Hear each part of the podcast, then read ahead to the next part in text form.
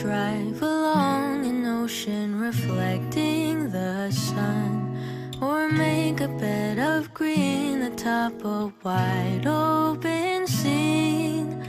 Under a canvas of blue, I would draw ever nearer to you. To feel the dew on your skin, that is how it would begin. For summer is for falling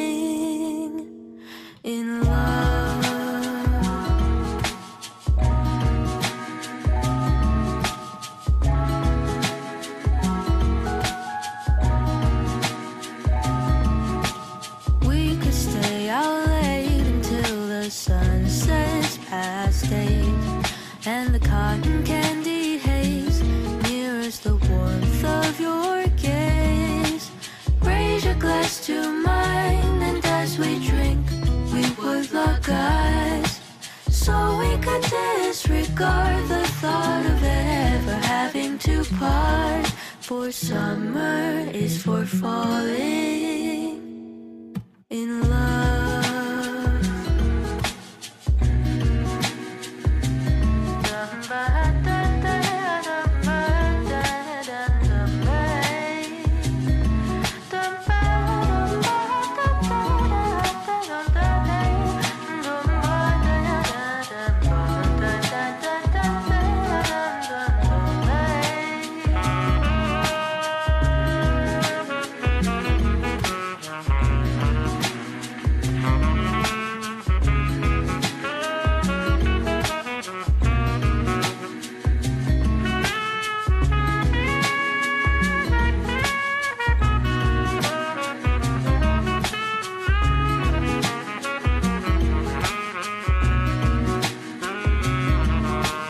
This lightness of being we both know to be fleeting, like the last breath of a sunset right before the day is dead. But maybe the heat of today could keep even winter away. So I'll remember your laugh, cause nothing ever changes the fact that summer is for falling in love. Da dun da dun day. Summer is for falling in love.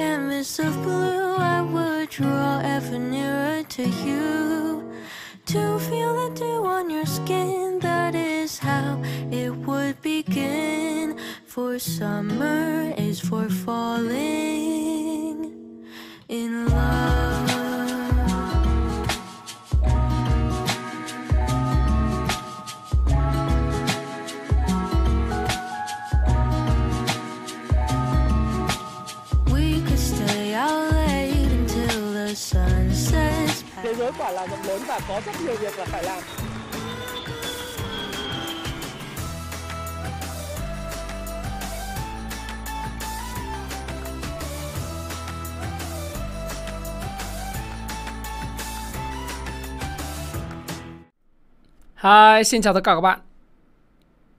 Chào mừng các bạn đã quay trở lại với channel của Thái Phạm và nhẽ ra video này đó là video chuyển động ờ, thị trường, nhịp đập thị trường vào 8 giờ tối chủ nhật. Tuy vậy, trước những cái sự diễn biến mà tôi thấy rất bất thường về thị trường chứng khoán Việt Nam và tôi thấy rằng là cũng cần phải có những sự trao đổi với lại tất cả mọi người ờ, với tư cách là một nhà đầu tư cá nhân tạm gọi là nhỏ lẻ ha các bạn ha.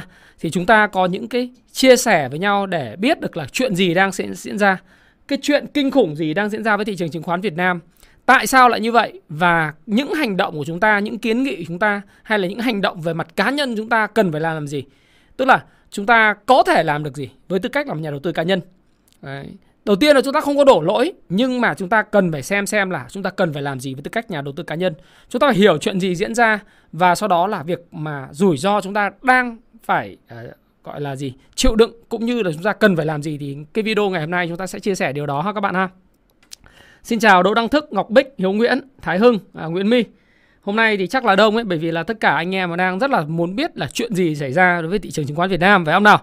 Đấy là như thế chào Nguyễn Quang Khải Phương Cốm TV Hải Nguyễn. Đấy, chào tất cả anh em. Hôm nay thì à, điều đầu tiên thì tôi muốn chia sẻ với các bạn là như này này. À, trước cái tình hình mà thị trường chứng khoán Việt Nam mà à, trong 6 tuần gần đây giảm liên tục và đặc biệt là cái sự đau đớn ấy, nó tột cùng cho tất cả nhà đầu tư nhỏ lẻ. Nó đến từ cái phiên giao dịch hôm ngày thứ năm tuần tuần này, à, ngày hôm kia và ngày hôm qua. Thì chúng ta đã thấy rằng là cái tài sản của tất cả nhiều người, à, phần lớn nhà đầu tư cá nhân là bị bay rất là lớn. Thí dụ cái phiên ngày thứ năm là chỉ số VN Index giảm tới là 62,69 điểm, tương đương mức giảm là 4,82% xuống cái mức đóng cửa là 1.238 điểm. Riêng cái phiên ngày thứ sáu chúng ta thấy rằng là thị trường không những là hồi phục mà nó lại còn bị giảm rất là mạnh 56 điểm xuống mức là 1.182,77 điểm, tương ứng mức giảm 4,53%. Chỉ nội trong 2 ngày thôi khi mà chúng ta thấy rằng là tất cả những cái thông tin về vĩ mô uh, chúng ta thấy Kinh tế của Việt Nam thì mở cửa kinh tế, SEA Games đang diễn ra, uh, Thủ tướng thì đang đi Mỹ, hợp tác trao đổi về năng, năng lượng sạch, hợp tác năng lượng uh, rồi tất cả những cái ký kết uh, với lại Mỹ trong việc thúc đẩy xuất khẩu mối quan hệ của Việt Nam với Mỹ vân vân. Chính trị ổn định. Hội nghị Trung ương năm à, cũng mới họp sau mà ngày mùng 10, đúng không? Chính trị kinh tế ổn định, triển vọng tươi sáng nước ngoài đều đánh giá rất cao. Và chúng ta không không biểu chuyện gì xảy ra khi mà thị trường giảm vào hơn 100 gần 120 điểm, tương ứng mức giảm là khoảng tầm gần 10%, mất vài tỷ đô la chỉ trong vòng có hai phiên giao dịch gần nhất. Và nếu mà tính tổng từ cái thời điểm à, 6 tuần gần đây thì tôi thống kê với các bạn rằng là vốn hóa của sàn chứng khoán thành phố Hồ Chí Minh đó là HOSE đã bốc hơi là 1.100 1.343 triệu tỷ đồng. Triệu tỷ đồng nha các bạn nhé. Tôi để chế độ Do Not Disturb đây Và tương ứng với mức là giảm 58,3 tỷ đô la kể từ đầu tháng 4 trở lại đây Và rơi hai phiên thẳng đứng trong hai ngày vừa rồi. Nó là một cái điều mà chưa có trong cái tiền lệ. À, Mọi người có thể tí nữa tôi sẽ chứng minh cho các bạn bằng những cái con số về cái câu chuyện đấy là gì? Năm 2008 nó khác biệt như thế nào với năm 2018 và khác biệt như thế nào với năm 2022 này? Về bối cảnh, về kinh tế, về vị thế của Việt Nam. Nhưng thị trường chứng khoán nó đang có chuyện gì xảy ra, điều kinh khủng gì đang diễn ra? Bởi vì đừng có so sánh nó với lại 2008. Nó đừng so sánh nó với lại cái thời điểm mà khủng hoảng kinh tế thế giới do Lehman Brothers bị phá sản. Không thể so sánh như vậy được. Mà chúng ta cũng không thể so sánh với năm 2018 bởi vì 2018 lúc đó Fed nâng lãi suất mà trước khi nâng cái mức lên gần khoảng 2,7 mấy phần trăm ấy thì thị trường mới có phản ứng như thế. Và cái tháng 4 năm 2018 tôi nhớ như in lúc đó tôi còn ngồi ở cái khách sạn Park Hyatt của thành phố Hồ Chí Minh thì tôi nói rằng lúc đó thị trường sẽ có một cú điều chỉnh.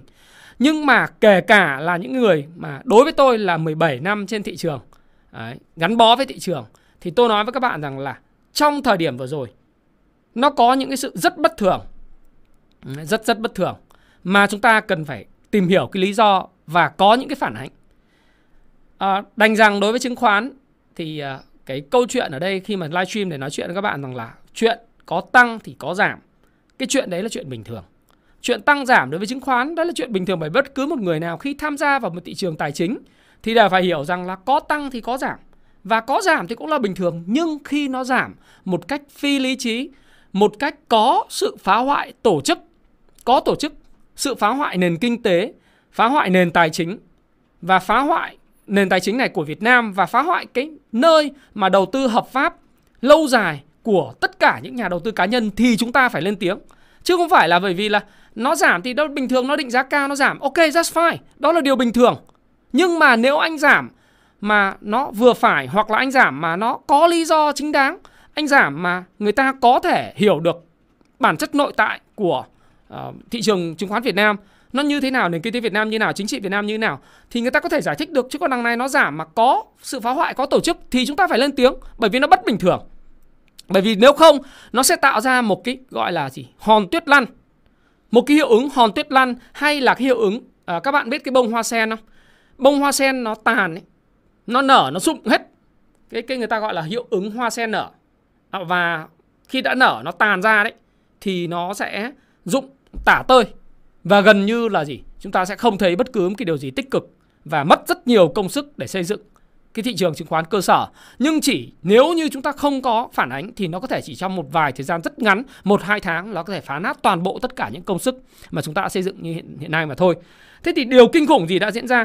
Tại sao bốc hơi đến 1.400 1.343 tỷ 54 58,3 tỷ đô la vốn hóa? Chỉ trong một thời gian rất ngắn 6 tuần như vậy mà không có bất cứ một cái sự bảo vệ nào dành cho nhà đầu tư cá nhân và cũng không có lời giải thích thỏa đáng thì uh, liệu có phải là do Fed không? Nó phải là do cái việc là Fed nâng lãi suất hay không? Rồi là ờ, bơm tiền hút tiền về hay là ờ, những cái dự lạm phát trên cao uh, lạm phát ở cái mức cao ở Mỹ nó có ảnh hưởng đến thị trường chứng khoán Việt Nam theo cái cách mà chúng ta đang nhìn thấy hay không? Thì rõ ràng là gì? À, chúng ta không thấy có sự hợp lý ở đây. Tôi minh chứng cho các bạn xem một việc.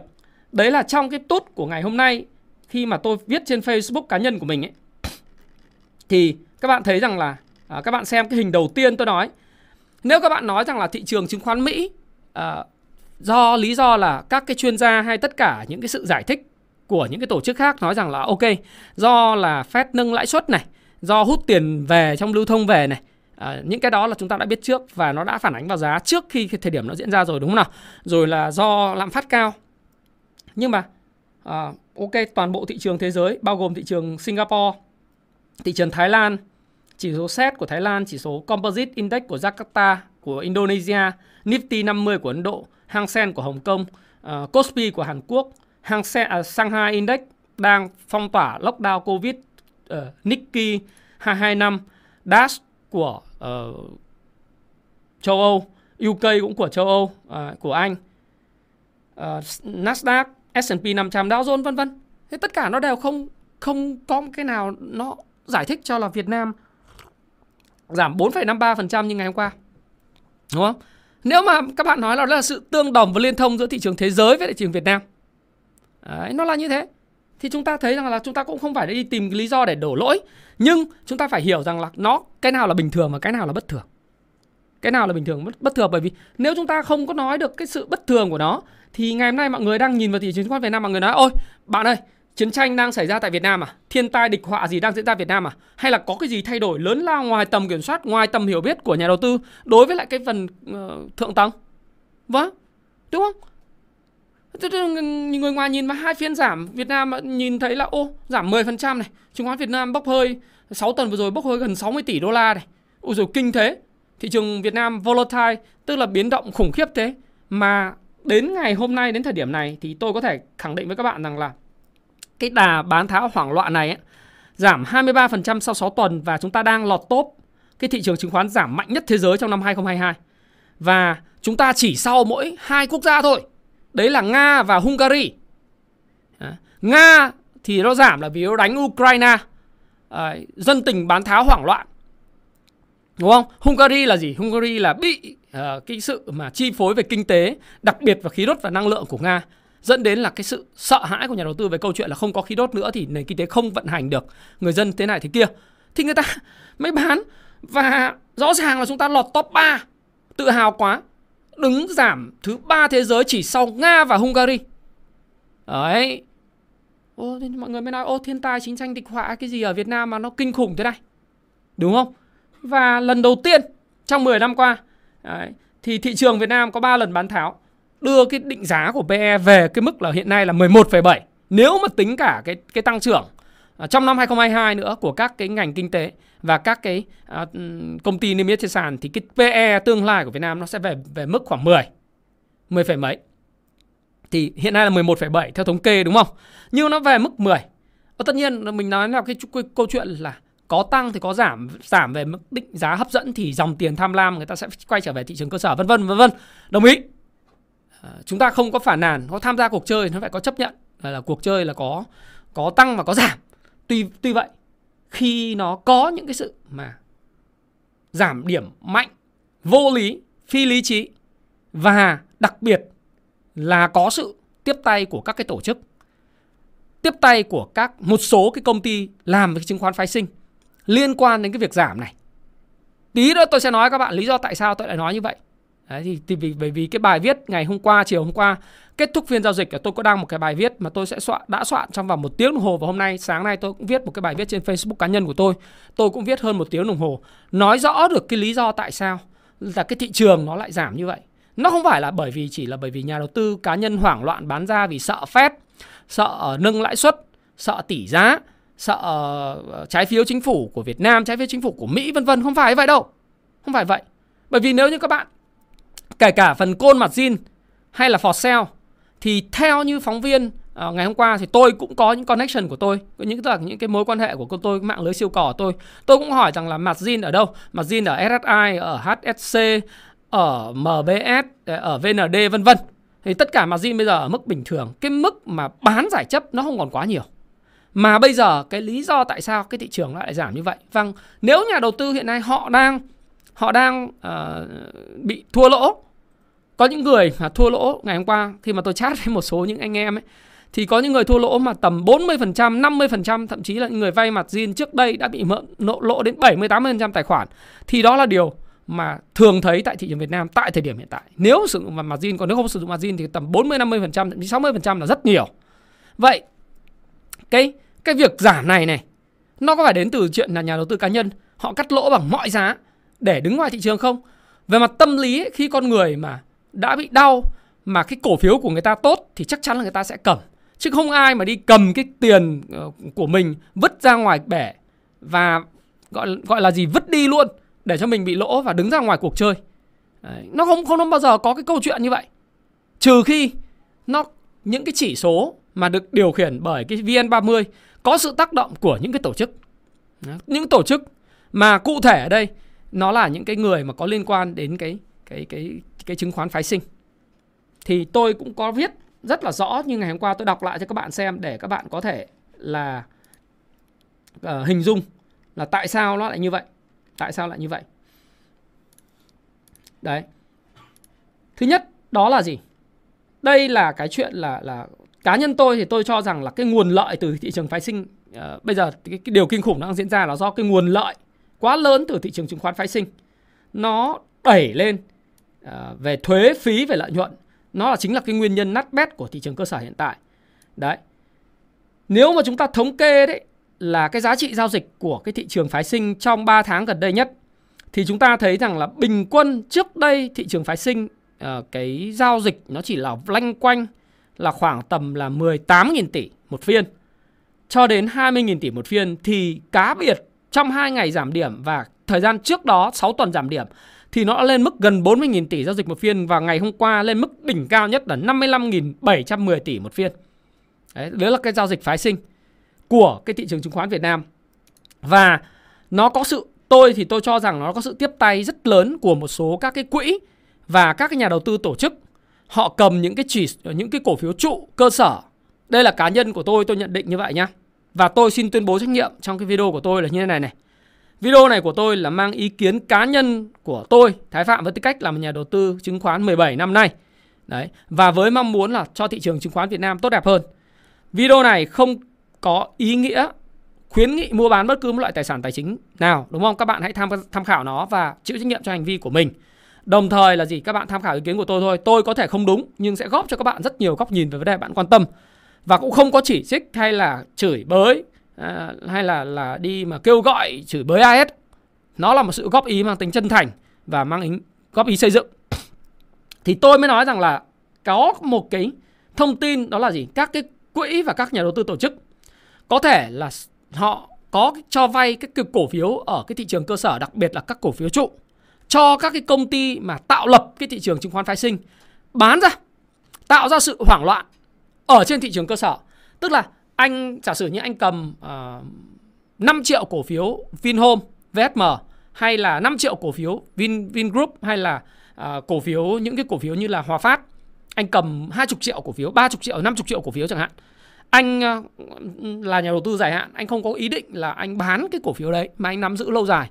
Tuy vậy thì cái công ty mà tạo lập cái thị trường chứng khoán phái sinh ấy có thể là mượn cái tài khoản của anh và nói rằng là anh ơi hôm nay Hòa Phát đang ở cái giá 43 anh cho em mượn em bán ra 10 triệu ở giá 43 này.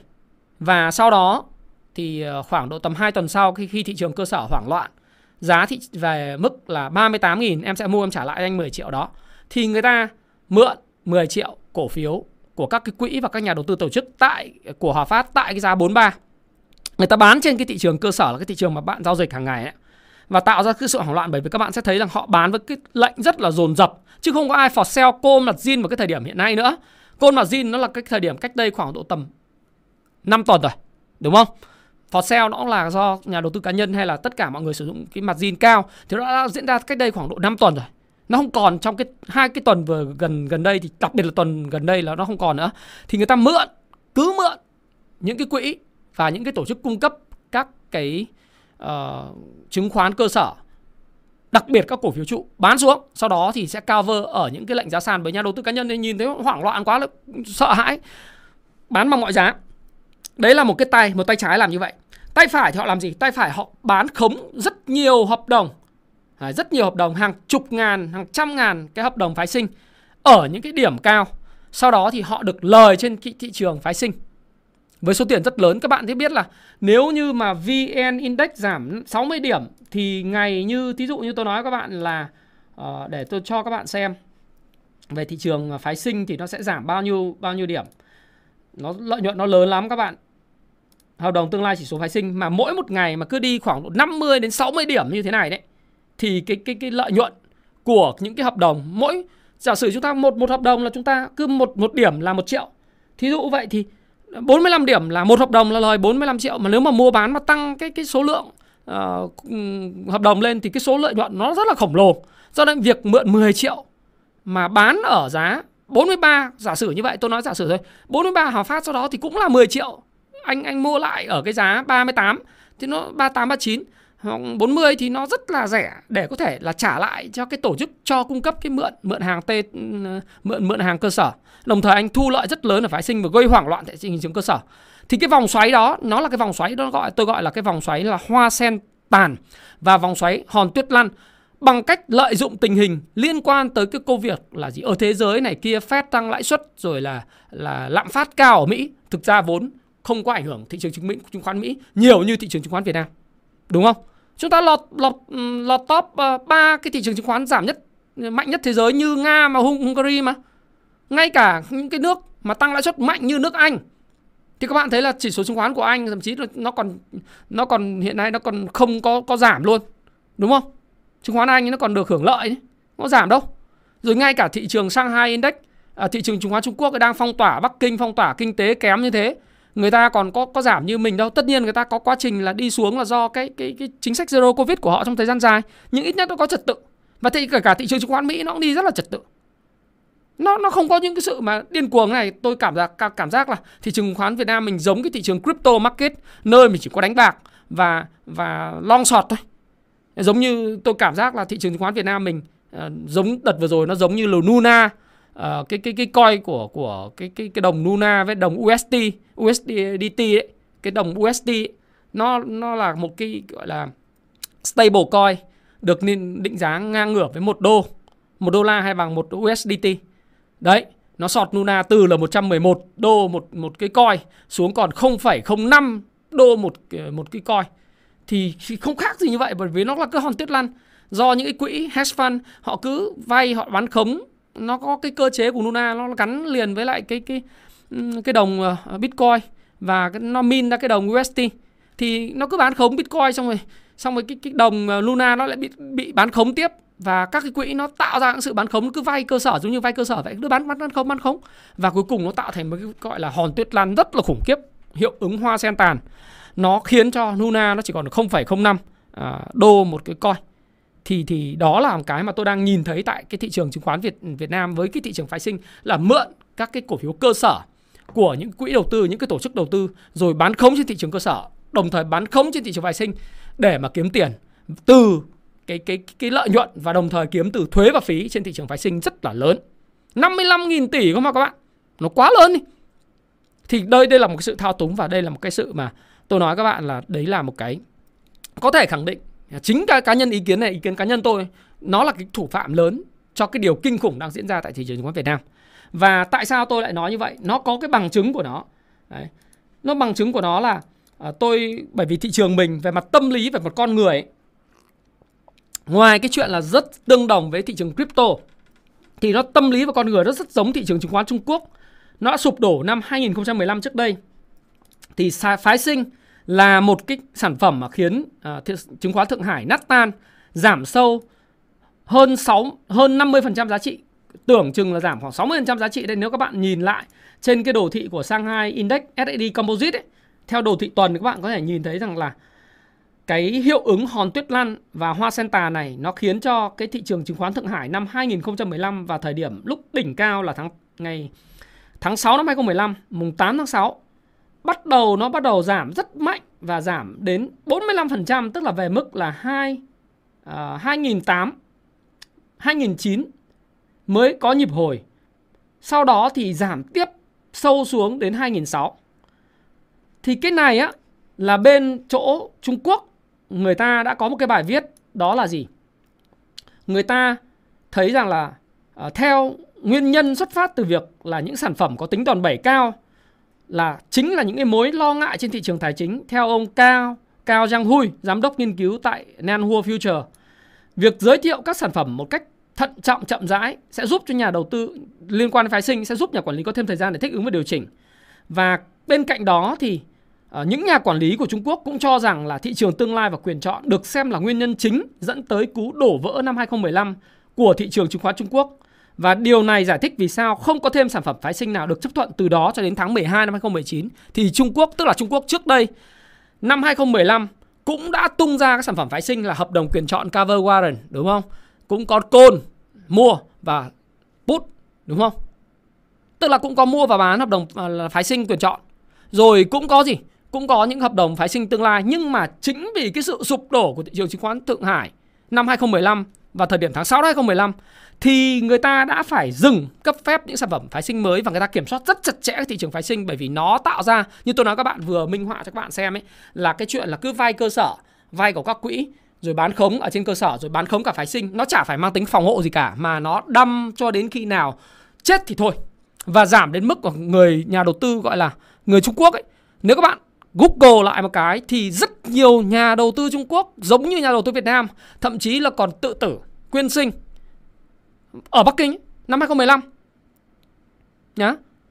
Thì tôi là cái này các bạn nếu mà theo dõi Thái Phạm trong một thời gian dài thì các bạn đã thấy rằng là tôi luôn luôn nói là thị trường chứng khoán, nó là thị trường gọi là nguy hiểm, đứng thứ hai chỉ sau chiến tranh thôi.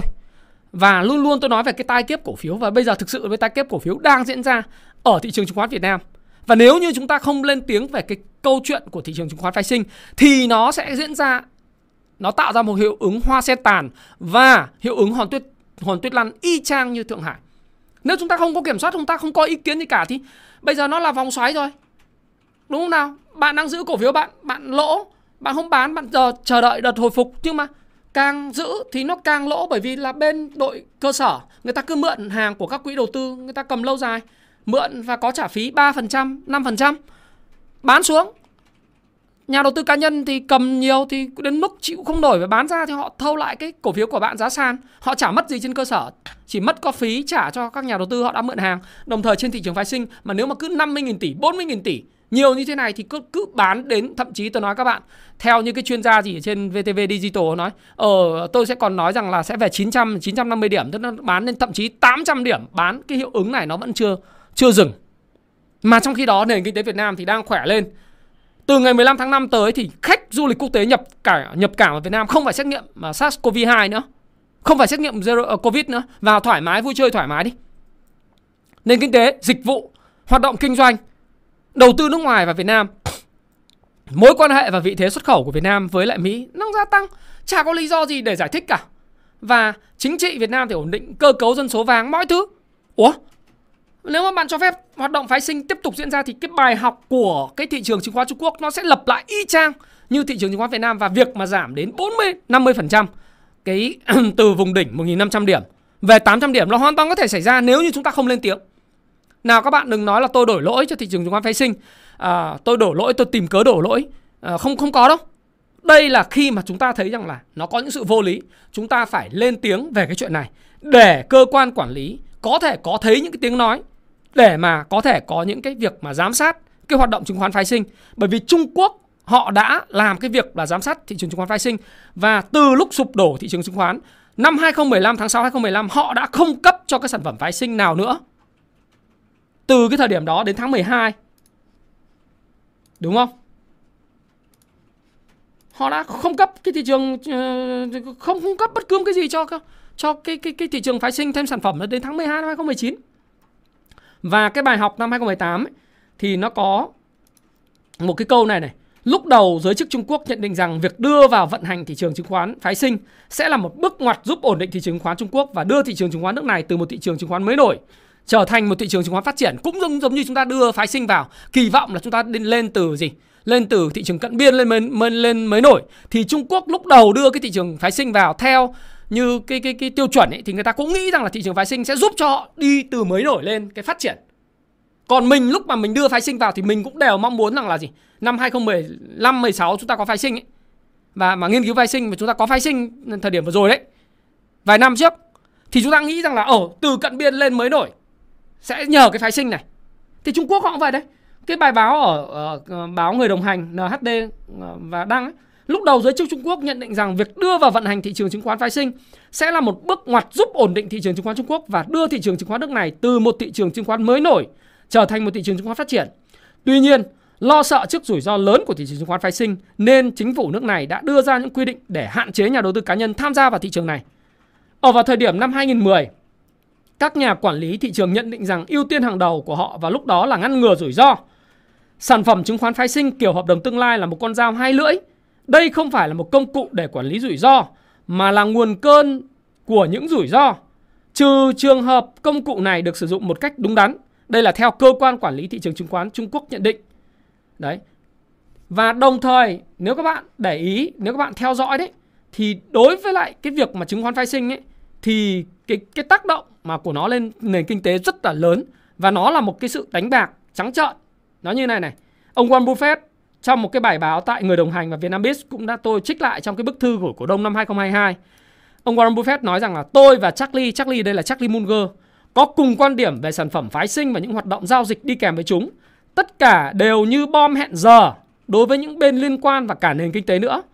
Đồng thời hai ông cũng cho rằng làn sóng đầu tư vào sản phẩm phái sinh đã lan rộng về sự đa dạng và số lượng cho đến khi một sự kiện nào đó xảy ra và phơi bày cái mức tai hại của nó.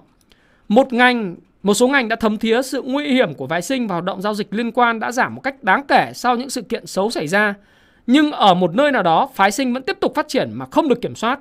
Các ngân hàng trung ương và chính phủ hiện vẫn chưa tìm được phương pháp hiệu quả nào để kiểm soát hoặc thậm chí là theo dõi rủi ro từ phái sinh với những hợp đồng um, hợp đồng phái sinh này.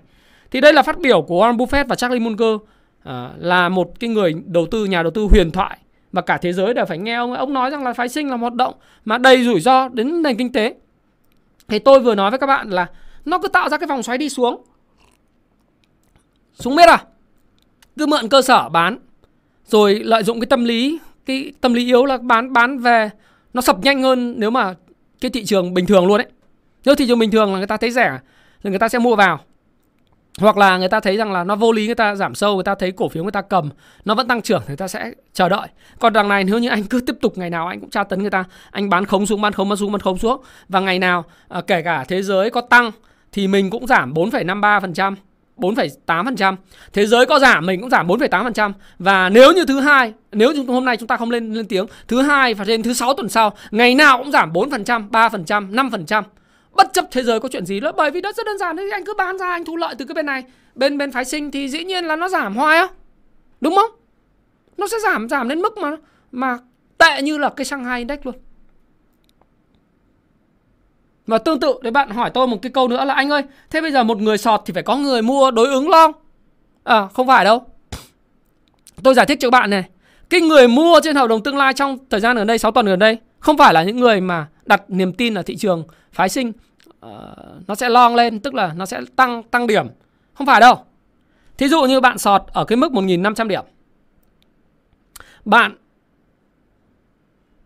nghĩ rằng là bạn sẽ kiếm được 5, 50 điểm trong một hợp đồng. Thì bạn sọt ở 1.500 điểm là bạn bán khống.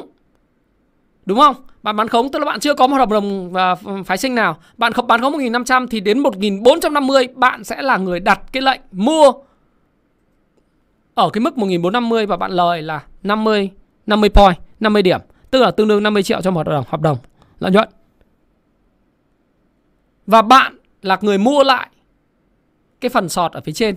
Người khác lại là người sọt xuống tiếp. Tức là gì? Người mua chính là những người sọt trước và người bán là người sọt sau. Và nó cứ tạo cái vòng xoáy gấp thép đi xuống nó gọi là hòn tuyết lăn. Chứ không phải là vì có người đối ứng lại là người long. Không phải đâu.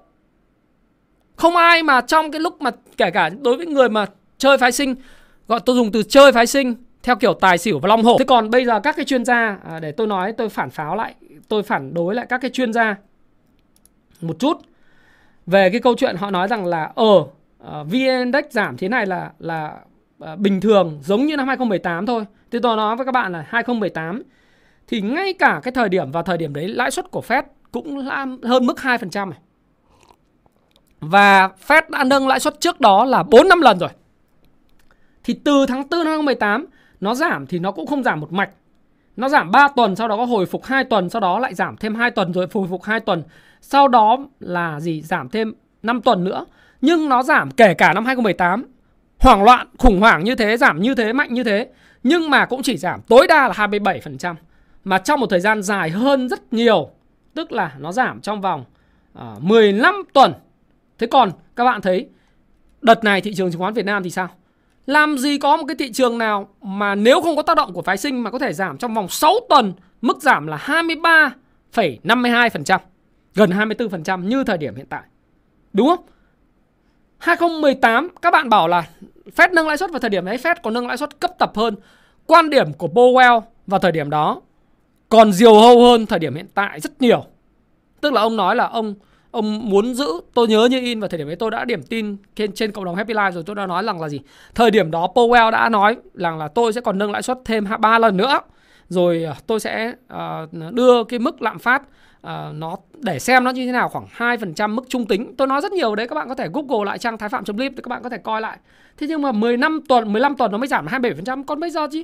Giảm steeply giảm 23,52% trong 6 tuần mà đặc biệt là trong khoảng uh, bây giờ chúng ta không thể giải thích được là đấy còn đừng nói với tôi là nó tăng nhiều rồi nó giảm nó giảm tất nhiên là tăng nhiều là giảm là bình thường nhưng giảm thì nếu chỉ ở góc độ của chuyện nhà đầu tư và tăng giảm thế là bình thường nhưng giảm bất thường là phải có ý kiến. Hai, 2008 2008 thì các bạn hình, hình dung là kể cả như vậy thì khi nó giảm mức giảm ban đầu này từ đỉnh vùng 1178 điểm nó giảm 24% thì nó luôn luôn có hai đợt hồi phục và nó không bao giờ nó giảm theo cái kiểu mà điên cuồng như của chứng khoán Việt Nam hiện hiện tại đâu.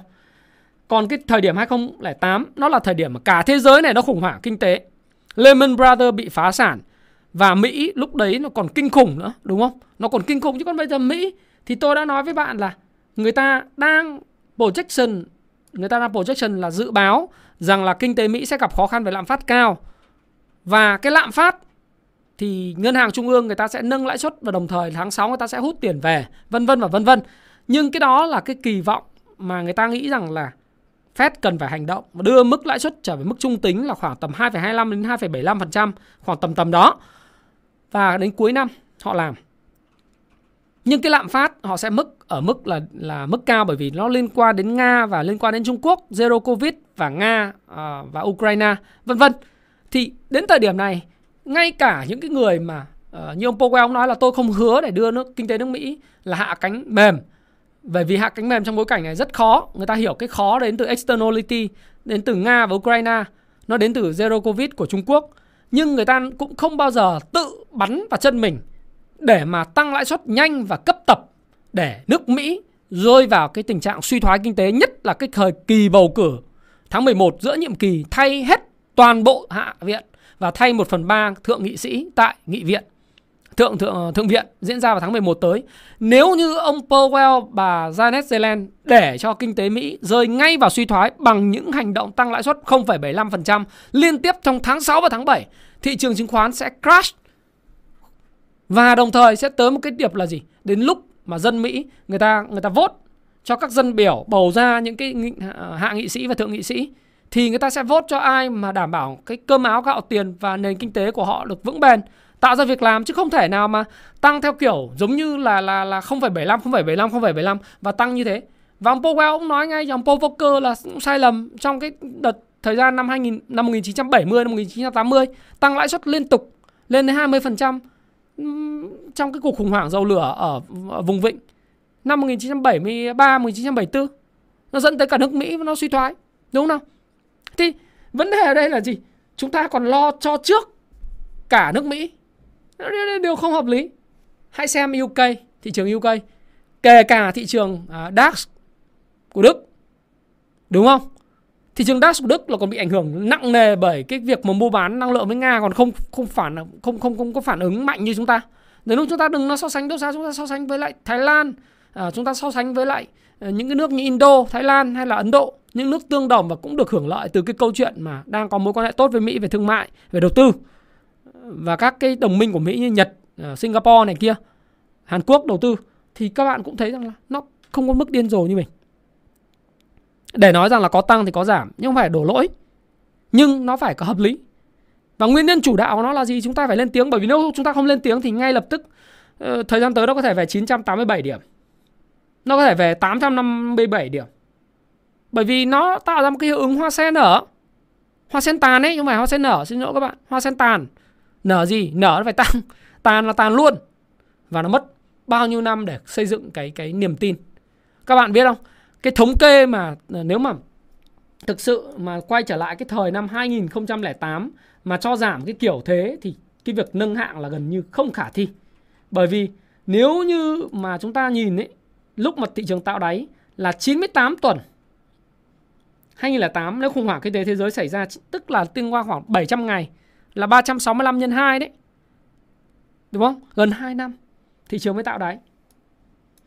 Còn nếu như 2018 thì tạo đáy khi nào? Tạo đáy. Đây, chúng ta nếu mà không tính zero covid thì thị trường 2018 là tạo đáy trong vòng 273 ngày, gần một năm.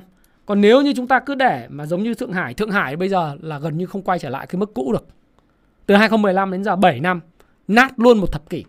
Cho nên buộc phải lên tiếng. Các bạn có nói tôi như nào nhưng tôi vẫn góp ý một cách xây dựng, tôi nói là gì? Buộc phải lên tiếng. Vậy thì cái giải pháp mà tôi lên tiếng và tôi cũng muốn là là lan tỏa nó, đó là gì? Muốn nâng hạng và và hút được vốn của nhà đầu tư nước ngoài. Và thì không thể thiếu được lòng tin của nhà đầu tư cá nhân với tư cách là một cái kênh đầu tư dài hạn. Mọi người muốn quảng bá thị trường chứng khoán Việt Nam với tư cách là nơi mà hút vốn cho doanh nghiệp, nâng hạng thị trường, thu hút nhà đầu tư nước ngoài, thì thứ nhất, phải đưa thị trường chứng khoán Việt Nam trở thành một cái thị trường mà đầu tư dài hạn được.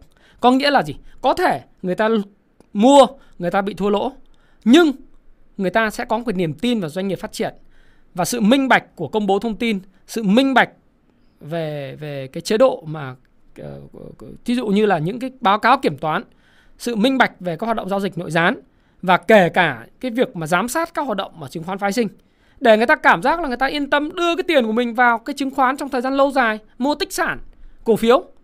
Thí dụ như người ta đi lao động làm công ăn lương sau này có cái quỹ hưu trí thì cái quỹ hưu trí cứ một tháng, một năm, một quý Ờ, người ta lại đưa cái tiền hưu trí vào mua những cái công ty uh, blue chip của thị, uh, tư nhân hoặc là nhà nước của Việt Nam để người ta để vào đó bởi vì người ta nghĩ rằng là trong lâu dài chứng khoán nó sẽ tăng. Uh, thì muốn nâng hạng thì không thể thiếu được cái niềm tin nhà đầu tư cá nhân. Đấy. cái thứ hai nữa là tại sao ngày hôm nay nó vẫn còn tồn tại cái câu chuyện là T0 ở thị trường phái sinh tức là mua bán trong ngày nhưng cơ sở thì vẫn là T3 thì đòi hỏi cần cần thiết là chúng ta sẽ phải áp dụng cái hệ thống co mới của Hàn Quốc và tiến tới không phải tiến tới nữa mà áp dụng T0 như thế là công bằng cho nhà đầu tư cá nhân. Đừng nói nhà đầu tư nhỏ lẻ cá nhân cũng nhiều nhà đầu tư to lắm. Nhưng mà nhà đầu tư cá nhân sẽ không phải cần phải đợi. 3 ngày sau cổ phiếu về thì mới có thể xử lý được cái khủng hoảng của mình. Ví dụ như rất nhiều người trong thời gian vừa rồi mua T3 về cái là lỗ 20%, 30%. Lỗ mười mấy phần trăm là bình thường. Ok, đành rằng người ta mua sai, Người ta không có kiến thức, Người ta không có hiểu biết, Nhưng người ta thấy là giá cả hợp lý Người ta vào, người ta mua. Người ta mua thì bây giờ, Nếu như mà phe là gì? Các bạn cho thị trường phái sinh phát triển. T0 Thì cũng phải cho cái thị trường cơ sở được T0 Và áp dụng cái co của Hàn Quốc, Không nghẽn lệnh, không này kia, đúng không? Phải, cũng cũng cũng phải quay trở lại chuyện nghẽn lệnh hay là cái gì? Thì nó phải là gì? T0 của cơ sở và T0 của phái sinh. Song song với nhau, chứ không phải là bên cơ sở T3 ba ngày sau mới được bán về về về đến tay. Cái là đã thấy là không hành xử được cái gì thậm chí có những cổ phiếu mất thanh khoản luôn. Mất thanh khoản và chấp nhận là bị âm 50% khi mà bắt đầu được bán thì âm 50% mất rồi. Không không có khả năng xoay sở. Không khả năng xoay sở. Thì cái kiến nghị đó là cho áp dụng T0 cơ sở và áp dụng cái co mới của Hàn Quốc. Ờ, ngày hôm qua thì đã thấy rằng ủy ban chứng khoán nhà nước là đã theo cái sự mà đóng góp của thị trường là yêu cầu công bố giao dịch tự doanh công ty chứng khoán và thay đổi cách tính giá của hợp đồng tương lai VN30 ngày đáo hạn bởi vì người ta cũng nhận ra cái chuyện là có những cái bất thường ở cái phiên ATC. Đặc biệt là ATC của cái phiên mà đáo hạn phái sinh. Vay cổ phiếu của cơ sở, của những quỹ đầu tư, của những nhà đầu tư tổ chức để mà bán vào những phiên ATC rồi đạp phái sinh hoặc là Ờ, mua ngược trở lại có những phiên tăng rất mạnh nó giật cục và ừ, phái sinh khi mà cái hợp đồng uh, sọt nhiều thì người ta đánh lo ngược lên cho cháy hết tài khoản của bên chỗ phái sinh đi. Thì nó sẽ giật cục ATC nhưng mà cái cũng đừng vui nhà đầu tư cơ sở cũng đừng vui bởi vì cái phiên mà đáo hạn phái sinh mà đánh cho các bạn tăng trần lên ấy thì ngày hôm sau ấy ví dụ Vic uh, Vingroup họ tăng trần ngày hôm đó thì ngày hôm sau lại giảm sàn để trả lại cái điểm. Tức là họ lại trả lại cái điểm cho cơ sở bằng cách là ngày hôm sau thả và đánh cho nó sàn chứ không phải là vui vì hôm mấy cổ phiếu mình tăng giá là là nó là một cái đà tăng tiếp đâu. Một ngày hôm sau rất nhiều cái trường hợp như vậy rồi. Tăng điểm như thế nào thì cái ngày hôm sau sau cái ngày đáo hạn phái sinh thì cái cơ sở lại trả điểm như vậy và cuối cùng cơ sở trả được cái gì? Nó luôn luôn bị manipulate thao túng. Thì đó thì tôi nghĩ rằng là minh bạch những cái chuyện đó. Mà tại sao lại không không uh, bây giờ tức là từ ngày mùng 1 tháng 3 là cắt hợp uh, ờ, cắt cái thông tin mà tự doanh giao dịch? Công ty chứng khoán giao dịch thì bây giờ đã công bố trở lại vào cuối tháng 5 nhưng mà tại sao cái cái cách tính giá, thanh khoản, thanh toán, hợp đồng tương lai ngày VN30 tại sao? Tôi nghĩ rằng không phải là cái giá bình quân của cả ngày giao dịch mà lại phải chỉ trong vòng 30 phút 15 phút cuối và 15 phút ATC thì tôi vẫn chưa hiểu lý do tại sao, bởi vì 15 phút cuối và 15 phút ATC vẫn thao túng được bình thường, rất dễ rất dễ để làm. Tại sao mình không tính cái cái cái bình quân? Đấy. nó giống như cái upcom vậy, nó tính bình quân và đồng thời cái nữa một cái khuyến nghị nữa kiến kiến nghị nữa là chúng ta nên bỏ cái phiên ATC bởi vì cái phiên ATC nó thực sự không giúp được cái gì cho cái cái thị trường chứng khoán Việt Nam. Nó không thể hiện cái tâm lý gì của nhà đầu tư trong việc là mua bán cổ phiếu cả. Tại sao chúng ta không áp dụng đồng nhất cho ba sàn sàn Upcom sàn HNX và sàn à, uh, HSX HOSE cùng một cái cách tính giá như nhau đó là tính giá bình quân. Thí dụ như thế. Hoặc giá đóng cửa. Hoặc giá dịch gần nhất. Đúng không? Nó phải có một cơ chế chứ tại sao cứ đem ATC ví dụ rất nhiều cái trường hợp mà những nhà đầu tư phản ánh nói rất rõ ở đây này. Nói rất rõ là à, cổ phiếu người ta đang tăng là khoảng 1% hoặc đang giảm nhẹ 1% tự dưng đến cái phiên ATC giả sử một cái cổ phiếu như Hòa Phát đi nó giao dịch cả 10 triệu 15 triệu một ngày cái giá bình quân của nó, giả sử như là khoảng độ 40 44 43 thế Hòa Phát. Giả sử thế Để tôi cho các bạn xem. Đây Có những cái mà nó bất thường lắm. Giả sử nó đang ở 44 Cái vùng mà cách đây khoảng ngày 22 tháng 4 ấy, Nó đang ở vùng 44 Tự dưng tự lành Đúng không? Giá bình quân người ta giao dịch đang là 44 Trịnh phiên ATC đùng một cái Làm track một cái Giảm xuống ờ, 40 Mà nó chỉ cần cái cái phiên đấy là thực ra là đang giao dịch uh, là một phiên đang giao dịch 20 triệu, 20 mấy triệu cổ phiếu. Một phiên tự dưng cái phiên ATC chỉ cần đạp khoảng độ tầm 4 5 triệu cổ phiếu là về về sàn. Thế tại sao không tính cái giá bình quân cho người ta để nhà đầu tư đỡ bớt nhà đầu tư bớt thiệt hại tự dưng chỉ được quyết định bởi cái cái 4 triệu ATC trong khi 25 triệu trước đó tổng phiên là 29 triệu 25 triệu chiếc đó giao dịch quanh giá 44 Chỉ đến phiên ATC có 4 triệu. Người ta phải chấp nhận mức giá mới của Hòa Phát Cho phiên tiếp theo Đó là cái mức giá 40 40,75 Sau như thế cũng tương tự như vậy cho cái phiên của cái ngày ờ, uh, 25 triệu cái ngày 12 tháng 5 và cái phiên ngày hôm qua. Khi mà cái cái cái bắt đáy bắt lên 42 triệu cổ phiếu. Nhưng mà vấn đề là gì? Tại sao nó lại chỉ chấp nhận ATC cái giá đó? Mà không phải là cái giá bình quân. Có phải đây là một hoạt động vẽ nến không? Đây là một hoạt động để mà manipulate, thao túng vào cái phiên ATC không? Bởi vì cái đội mà sọt sale người ta không hoạt động trong trong ngày. Trong ngày người ta không có đủ lực, người ta không mượn được cái lượng cổ phiếu lớn như thế. Người ta không thể nào mà mượn mượn cái số lượng cổ phiếu lên tới năm 40 40 triệu cổ phiếu bán xuống được trong cả một ngày. Người ta chỉ cần mượn 5 triệu vào cuối phiên thôi. Người ta bán ra. Sau đó thì ngày hôm sau khi mà thị trường mở cửa lại thì người ta cover lại cái hàng 4 triệu, rất đơn giản và họ lại có cái hàng 4 triệu đó để tiếp tục bán ATC trong trường hợp mà họ đang sọt sale phái sinh. Thì tôi nghĩ rằng là kiến nghị là bỏ cái cái ATC vì mặc dù tôi nghe, tôi đọc báo là là ATC là tiền lệ, thông lệ của Nhật Bản, nhưng tôi nghĩ rằng là nếu mà chúng ta đã áp dụng cái co của Hàn Quốc và chúng ta đã muốn là thi theo tiêu chuẩn của Mỹ, minh bạch, thì tại sao không áp dụng theo tiêu chuẩn của Mỹ? chúng ta muốn thị trường phái sinh. Chúng ta muốn có hợp đồng quyền chọn. Đã có côn thì tại sao không có put đã có phái sinh T0 thì tại sao không cho cơ sở T0 nếu muốn nâng nâng hạng. Đã đi theo tiêu chuẩn của Mỹ thì tại sao không cho T0 cơ sở? Và không bỏ cái ATC đi. ATC là thao túng rất là rõ ràng, đặc biệt là cái thời điểm mà mà muốn chốt một cái bức giá nào đó. Đúng không ạ? Thì tất cả những cái điều này đó là cái kiến nghị cái kiến nghị mang tính chất xây dựng và góp ý của tôi là một nhà đầu tư cá nhân ở trên thị trường đến thời điểm là 17 năm. Năm nay tôi 40 tuổi. Tôi gắn bó với thị trường 17 năm rồi. Và tôi có những khuyến nghị, kiến nghị như vậy. Không biết là các bạn có đồng ý như vậy không?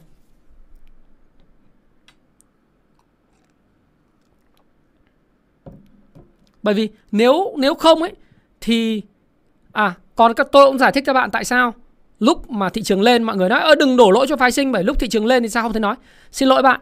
Khi thị trường lên thì người ta, nhà đầu tư ấy, đặc biệt những người mà đầu cơ kiếm tiền, người ta sẽ không bao giờ đánh long phái sinh vì người ta có cách kiếm tiền hiện nay duy nhất đó là gì họ thấy ra ồ, cơ sở tốt, họ sẽ chuyển tiền đánh cơ sở, đánh lên mà họ kiếm được tiền từ cơ sở việc gì phải lo phái sinh rất ít cái hợp đồng phái sinh mở ra vào lúc mà thị trường lên thì cái thị trường phái sinh ấy, nó ảnh hưởng đến nền kinh tế theo ông Warren Buffett và Charlie Munger ấy.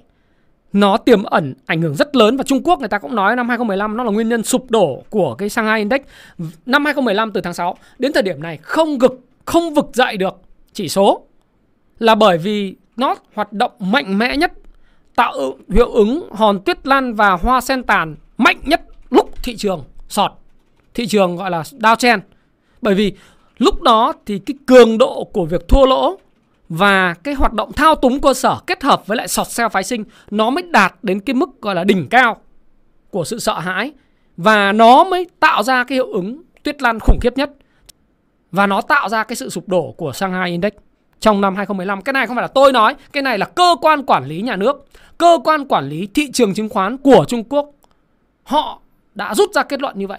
Và chính bởi vậy, như tôi nói bạn ngay từ đầu video này, sản phẩm phái sinh không cấp mới và kiểm soát chặt chẽ cho đến hết tháng 12 năm 2019 thì họ mới bắt đầu họ, họ thả lại.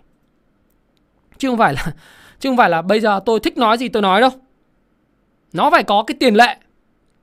Và tiền lệ nữa thì bạn nhìn thấy cái Luna. Luna chỉ còn trong vòng khoảng độ tầm một tuần gần đây thôi. Đó cái sọt nó sẽ tác động trên cái thị trường crypto market Luna từ 111 đô thành thành bây giờ không phải chia chia 50, chia 30 mà gần như là mất trắng. Nhà đầu tư đầu tư mà 111 đô, 110 đô, 100 đô với lại cái Luna thì sọt có thể làm bay biến toàn bộ về mức 0,05 bởi vì nó tạo ra cái hiệu ứng hòn tuyết lăn nó cuộn xuống. Còn lúc lên á nó lên bằng thang bộ, nó xuống bằng thang máy là như vậy. Cái sọt nó phát nó phát huy tác dụng của nó trong cái lúc mà thị trường downtrend kinh khủng lắm. Cho nên người ta mới phải kiểm soát Người ta mới phải có những cái sự bất thường Và tôi cũng thấy là tại sao Có một cái kiến nghị nữa Tại sao khi giảm sàn nhiều phiên như vậy Và giảm tất cả các giảm kịch sàn tất cả những cổ phiếu ở không kể tốt xấu trong VN30 ngày hôm qua, thí dụ tôi nói ngày hôm qua giảm sàn gần như không có phân biệt công ty tốt, công ty xấu, công ty làm ăn có lãi và tất cả mọi thứ đều sàn như thế trong VN30. Đây này, VN30 BVS sàn, GVR sàn, Khang Điền sàn, Masan sàn. Ủa những công ty này có khủng hoảng tài chính gì cũng không. Nó hoạt động bán khống thôi. Thế giới di động gần sàn, PAO sàn, Techcombank sàn, ACB sàn, STB sàn. Cả cái rổ VN30 ngoài SSI đã giảm sâu ngày hôm qua có giá vàng còn lại và Vietjet có một chút xanh. Còn đâu thì giảm rất là mạnh nhá. À, giảm rất mạnh. Có Novaland, có Vinamilk, có Vingroup, có Vinhome, có Sabeco. Ờ, uh, FPT là giảm tương đối nhẹ nhẹ, khoảng 2% trở xuống. Thế còn đâu là giảm gần như sàn hết. Ủa, làm gì có một cái thị trường nào mà khủng hoảng kinh tế xảy ra hay sao? Chiến tranh địch họa xảy ra hay sao mà toàn bộ top 30 công ty của Việt Nam mà đến ờ, uh, 2 phần 3 giảm gần sàn như thế. Nếu không có tác động của việc bán khống cơ sở và sò xe phái sinh. Và nếu chúng ta không kiểm soát được chuyện này thì dĩ nhiên nó sẽ lan lan tỏa nó tạo thành hòn tuyết lăn và nó giống như thị, thị trường chứng khoán Thượng Hải thôi. Năm 2015. Chính bởi vậy thì tôi hôm nay tôi livestream và tôi cũng đăng lần đầu tiên tôi đăng hai bài và tôi nói là thị trường chứng khoán Việt Nam là thanh niên 22 tuổi rồi, từ năm 2000 giờ đã sẵn sàng nâng hạng, chuyển mình hay là đứa trẻ 22 tuổi vẫn được nuông chiều thao túng mà mãi không lớn. Đừng nói với tôi rằng là 22 năm thì 22, 22 tuổi vẫn là mới mẻ và chưa trưởng thành. Xin lỗi bạn, trong 22 năm đó tôi gắn bó với nó 17 năm. 17 năm là tôi nghĩ là tôi cũng có được cái sự hiểu biết nhất định đối với thị trường. Tôi không phải là chuyên gia. Xin lỗi bạn, tôi không phải là chuyên gia, nhưng tôi là nhà đầu tư cá nhân và tôi gắn bó với nó và hiểu ít nhất 17 năm trong 22 năm trưởng thành của nó. 2007, 2008 những cái chuỗi đau khổ thăng thăng hoa hưng phấn tôi đã trải qua. 2015, 2012 uh, sự kiện bầu kiên 2014 uh, ờ, biển Đông 2015 Trung Quốc phá giá nhân dân tệ chính là cái sự kiện sang hai index vừa rồi.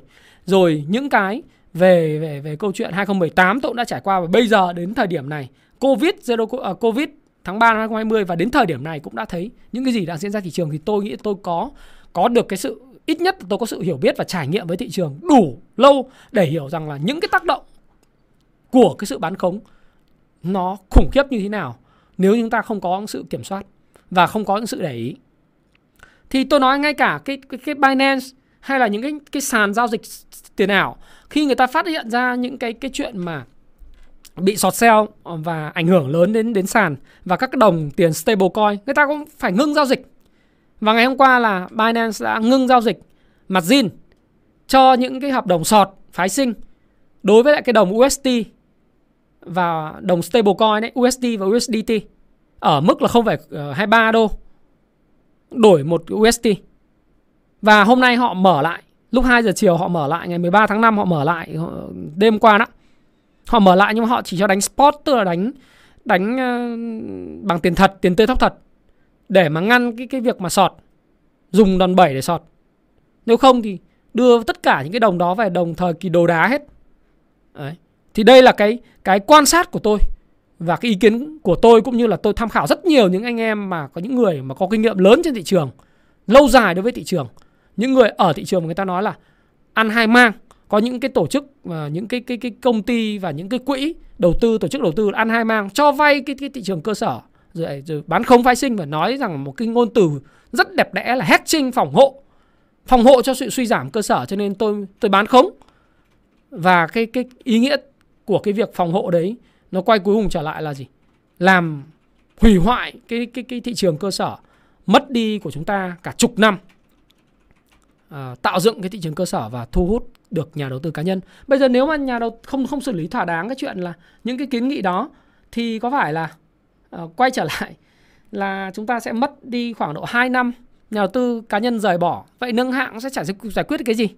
Bởi vì nhà đầu tư nước ngoài vào đây thì họ cũng kỳ vọng họ sinh lợi chứ nhà đầu tư nước ngoài vào đây đâu phải để thúc đẩy cho cái thị trường chứng khoán Việt Nam phát triển và họ không thu được lợi nhuận. Họ vào Việt Nam họ đầu tư vào những công ty như Vinamilk như Hòa Phát như Vingroup như Vinhome như Hòa à, như như FPT hay là như những công ty top đầu thì họ cũng kỳ vọng họ sinh lợi chứ. Đâu, đâu phải họ vào đây là họ chỉ có câu chuyện là họ làm cổ đông dài hạn của, của chúng ta. Hay là họ đầu tư thì họ cũng phải sinh lợi chứ nhưng mà nếu mà họ không thể sinh lợi được nếu nhà đầu tư cá nhân Việt Nam không nghĩ rằng đây là cái nơi mà sinh lợi trong dài hạn mà họ bỏ chạy thì sao? Thì nó sẽ giống như Thượng Hải năm 2015. Đó là giảm từ 2015 đến giờ vẫn chưa chưa hồi được cái mức đỉnh. Thì có phải là tất cả những chủ trương thu hút vốn của uh, chính phủ nâng hạng thị trường bị hỏng bét hết không? Thì đó đó là cái góp ý xây dựng của tôi.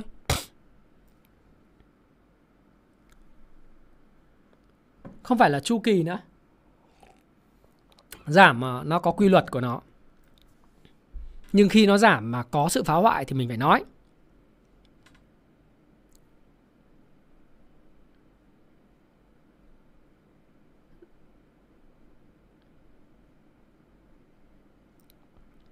Đúng không? Anh em anh em cứ 5.000 hai con 200 con người và rất rất nhiều người chưa đăng ký kênh của tôi sẽ xem lại video này khi mà tôi ngày mai tôi sẽ không có video nhịp đập thị trường. Video này sẽ để cho ngày uh, thứ bảy và chủ nhật. Thì sẽ có rất nhiều người xem và share cái video này. Thì mọi người cũng sẽ đồng tình với tôi thôi. Và mọi người cứ làm cái bài tập của mình. Làm bài tập như thế nào, đu cho homework đi. Các bạn lên Google các bạn search đi về thị trường phái sinh đi. Những tác động của nó đối với lại thị trường cơ sở khi mà downtrend và để cho hoạt động short sell phát triển mạnh mẽ đi bạn. Bạn xem lại cái cái vụ việc mà sọt đối với lại Nuna đi. Bạn xem lại sọt với hoạt động thị trường Thượng Hải năm 2015 đi thì bạn sẽ hiểu là những cái điều tôi nói nó có căn cứ, nó có những cái sự và bạn xem những những cái trước đây ông Warren Buffett cũng đã tham gia thị trường phái sinh và ông ông ông sau đó ông nói đây thị trường cờ bạc và ông phải rút ra và ông nói ông không có hiểu biết về thị trường này ông ông thấy nó rất bất ổn nền kinh tế như thế nào? Các bạn làm bài tập đi, các bạn google đi, bởi vì giờ tất cả mọi thứ tôi nói, nó ở trên google hết. Và các bạn làm bài tập, các bạn nghiên cứu thì các bạn sẽ bắt đầu hiểu được những cái gì tôi nói. Chứ không phải là là hoạt động mà phái sinh, là cứ, anh cứ bán thì phải có một người long lên để cho một người đấu lại cái người bán khống là phải đấu lại là tôi nghĩ thị trường lên. Không phải vậy.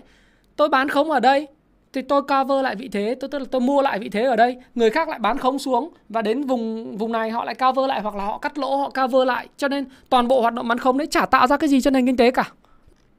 Thì à, tôi thì tôi nói là đừng có vin vào cái cớ thị trường nước ngoài điều chỉnh, phép nâng lãi suất hay các cớ khác. Bởi vì là nó không tuân theo cái quy luật này. Và các những cái người mà còn nói về các chuyên gia thì thực sự các bạn là tôi không phải là chuyên gia. À, tôi là nhà đầu tư cá nhân, tiếng nói này, tiếng nói nhà đầu tư cá nhân này. Thì tôi tôi không bao giờ nó tôi là chuyên gia của cái này chuyên gia của cái kia không bao giờ nói vậy. Tôi là một người à, đi huấn luyện dạy học viết sách dịch sách và là một người đầu tư gắn bó với thị trường. Cái tiếng nói của tôi chắc chắn là có sự thấu hiểu với thị trường bởi vì hơn ai hết tôi là người đầu tư gắn bó với nó và tôi tôi trải nghiệm với nó. Đúng không ạ? Thì còn chuyên gia thì các bạn ờ, hay là bất cứ cái ý kiến của ai thì đều là ý kiến cá nhân mang ý kiến tham khảo. Và vị thế của họ khác nhau thì cái cái tiếng nói của họ khác nhau người cầm tiền thì muốn thị trường nó giảm sâu còn người cầm hàng thì muốn thị trường nó tăng. Đấy là cái điều đương đương nhiên trên thị trường. Và khi mà anh cầm hàng thì anh luôn luôn hô lên là 1.700, 1.800, 2.500 điểm. Triển vọng rất tốt này nọ đúng không? Nhưng khi anh thoát hàng được rồi thì không thấy anh đâu. Nhưng một lúc anh xuất hiện lên trên trên các phương tiện thì anh nói rằng là phải về giảm về uh, 800, 950 là là 900 điểm vân vân. Nó chả có một cái căn cứ gì.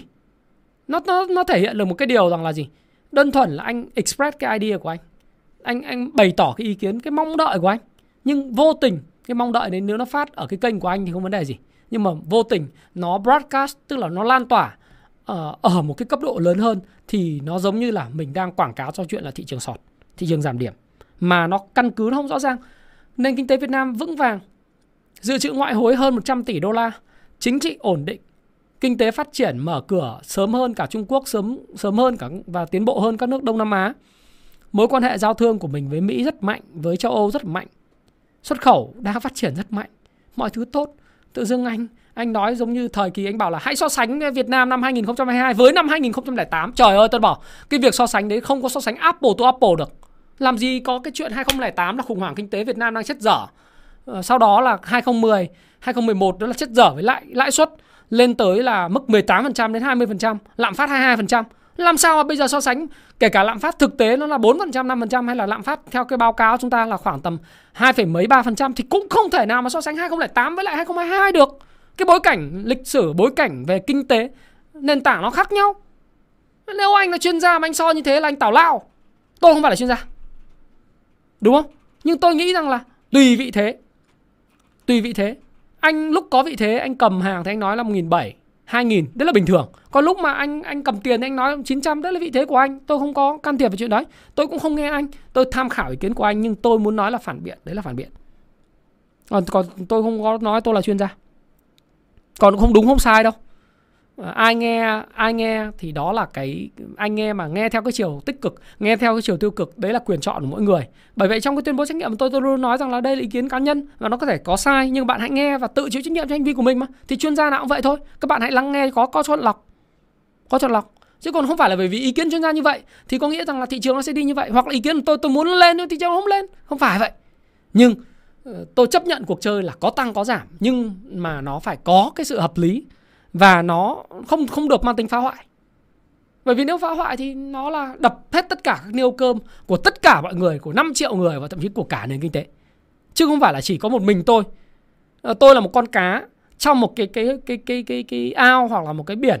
Mà nếu như cái ao cái biển nếu mà tôi có thể tác động được uh, giúp cho cái cái cái ao cái biển nó trong sạch thì cái cái con cá nó có thể bơi lội nó có thể sống. Còn nếu như tất cả các ao các cái biển nó bị ô nhiễm thì cái chính tôi là cái con cá và các bạn cũng không thể sống nổi trong cái con cá đó. À, trong trong cái cái cái môi trường như vậy. Thì mình phải có ý kiến trong cái phạm vi của mình. Hợp pháp đúng luật mang tính xây dựng không chỉ trích. Đúng không? Thì đó là cái mà tôi tôi muốn chia sẻ. Và có cái ý kiến xây dựng. Để đấy cũng tâm sự cho bạn để bạn hiểu. Đấy, nó là như vậy và rõ ràng thì cần cái sự vào cuộc của cơ quan chức năng và cơ quan uh, những cái cơ quan quản lý uh, thị trường đặc biệt thị trường chứng khoán. Thì đấy là cái lời chia sẻ của tôi. Và tôi hy vọng rằng là video livestream này ngày hôm nay thì không có giải đáp thắc mắc của các bạn và các cổ phiếu các ngành nghề đâu bởi vì tôi nghĩ rằng là các bạn đang đang rất là đau. Nếu người đang xem video này à, đa phần là rất là đau khổ bởi vì thị trường giảm mà không thể giải thích nổi. Thị trường giảm mà bạn không bạn đầu tư dài hạn mà đến lúc mà bạn cũng người ta cứ nói là giảm dài hạn thì tôi sẽ mua vào thêm, nhưng mà vấn đề là của bạn đang có vị thế, bạn mất tiền, bạn sẽ thấy đau xót chứ không phải không. Thì bạn, tôi cũng empathy, tức là tôi cũng thấu hiểu và đồng cảm với cái sự mất mát của bạn.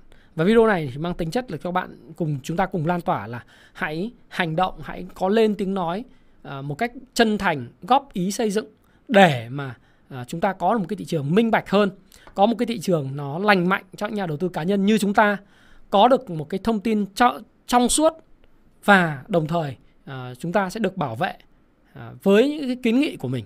Đấy thì ít nhất là bây giờ là đã mở lại cái cái thông tin cho tự doanh mua bán cái gì cho các bạn rồi. Rồi cách tính ATC à, trong 30 phút tôi chưa thấy thỏa đáng lắm. Tôi nghĩ tại sao không tính bình quân đi. Nhưng mà vấn đề là gì? Cơ quan quản lý tiếp nhận được những thông tin từ thị trường những tâm tư từ thị trường để có những sự điều chỉnh. Và với mục tiêu đó là gì? Tin tưởng vào cái nền kinh tế tin tưởng vào cái đất nước mình tin tưởng vào cái, cái, cái thị trường tài chính của mình để biến cái kênh uh, chứng khoán uh, nó là cái kênh huy động vốn dài hạn của doanh nghiệp và là cái kênh huy động vốn quan trọng của nền kinh tế Việt Nam. Và Thái Phạm cảm ơn bạn đã lắng nghe chia sẻ Thái Phạm và video này cũng thay mặt là một cái video nhịp đập thị trường uh, trong cái tuần mới bởi vì như chúng ta nói uh, trong ngày mai nếu mà tôi làm nhịp đập thị trường thì chả có gì thay đổi. Mỹ bình thường quá. Uh, họ đã tăng trở lại rồi Ờ, châu Âu đánh nhau Nga thì cái câu chuyện nói miết cũng nhảm. Nga Ukraine đánh nhau giờ nói miết cũng nhảm. Fed và lãi lãi suất thời gian tới thì cũng nói miết cũng nhảm. Chả có gì mà phải hoảng sợ đúng không? Thì họ đã thể hiện được như vậy rồi. Thị trường crypto cũng vậy. Sau khi cái vụ mà Binance xong uh, gọi là ngưng giao dịch Luna bán khống thì cũng đã cũng đã ok. Tất nhiên thời gian tới nó có điều chỉnh không? Có có thể có. Điều chỉnh là hợp lý của thị trường. Tuy vậy nó phải hợp lý và không có hành động phá hoại. Thôi, xin cảm ơn bạn và hy vọng rằng là bạn à, chúc bạn và gia đình có một cái uh, cuối tuần thật là khỏe mạnh, vui vẻ bên người thân và hãy uh, làm bài tập để hiểu thêm những cái gì mà tôi chia sẻ các bạn ha. Cảm ơn các bạn rất nhiều. Chào Thái Hải Thanh, chào Chu Hải, chào anh em. Tiếng âm thanh anh em thấy rằng là livestream uh, theo văn phòng mới thì uh, cái âm thanh ngon chưa cái máy tôi đang dùng là cái máy HP mọi người số mọi người hỏi tôi ấy thì uh, Tôi nói đây là cái máy HP ZBook ZBook dòng à, máy chạm rất là mỏng đẹp các bạn nhé. Tôi tôi, tôi rất ưng với cái máy này. Thì cũng uh, chia sẻ âm thanh nó ngon. À, mọi thứ ngon ngon rồi, đúng không? Ok. Cảm ơn bạn rất nhiều. À, mong là mọi người may mắn hơn và nói chung là nó phải nó phải hợp lý. Đắt thì điều chỉnh, đồng ý. Tăng mạnh thì giảm, điều chỉnh hợp lý nhưng đừng phá hoại. Đừng phá hoại.